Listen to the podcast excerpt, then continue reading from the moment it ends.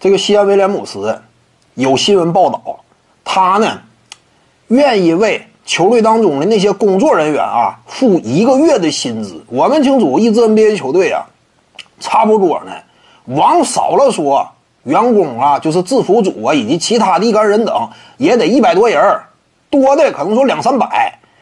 那西安威廉姆斯呀，自己自掏腰包付这么多人的薪水，简单一算。也是大几十万美金。我们知道，西安威廉姆斯啊，十九岁的年纪，对不对？年纪极轻，少年老成。为什么我之前啊，在西安威廉姆斯刚刚复出两三场的时候，我就感觉为之一惊。当时我就判断，西安威廉姆斯啊，是未来这支鹈鹕队的老大，他非常有这种资格与能力。为什么这么讲呢？硬件层面。当下的战斗力层面，你别看说他短板明显，缺乏中远距离的投射呀，低位这块呢，只能单手作业呀，脚步呢会的不多呀，这都是缺陷。但是软件层面彰显无疑，往那一戳一站就是大哥，周围人唯他马首是瞻。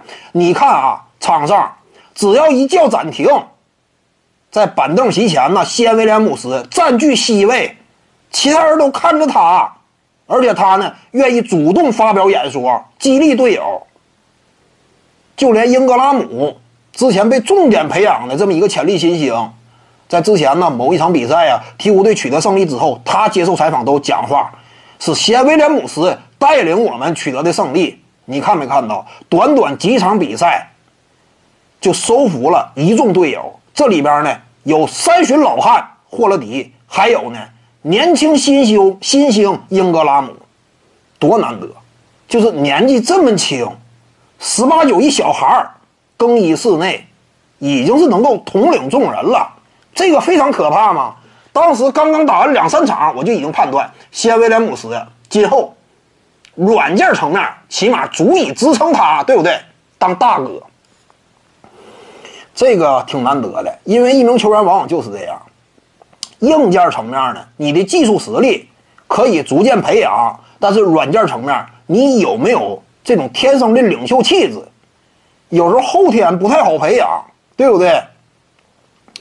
你就包括这个凯文杜兰特呀，他其实身体这个身体天赋、技术实力那有目共睹吗？绝对出类拔萃，但是软件这块儿。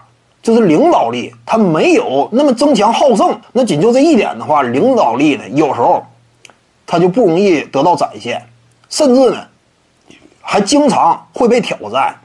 你比如说德拉蒙德·格林就是吗？德拉蒙德·格林属于哪种？他欺负杜兰特，已经欺负到一定程度了。阴天下雨，他自己心情一不爽，你把杜兰特叫来，我哼斗两句，他就有点这种感觉了都。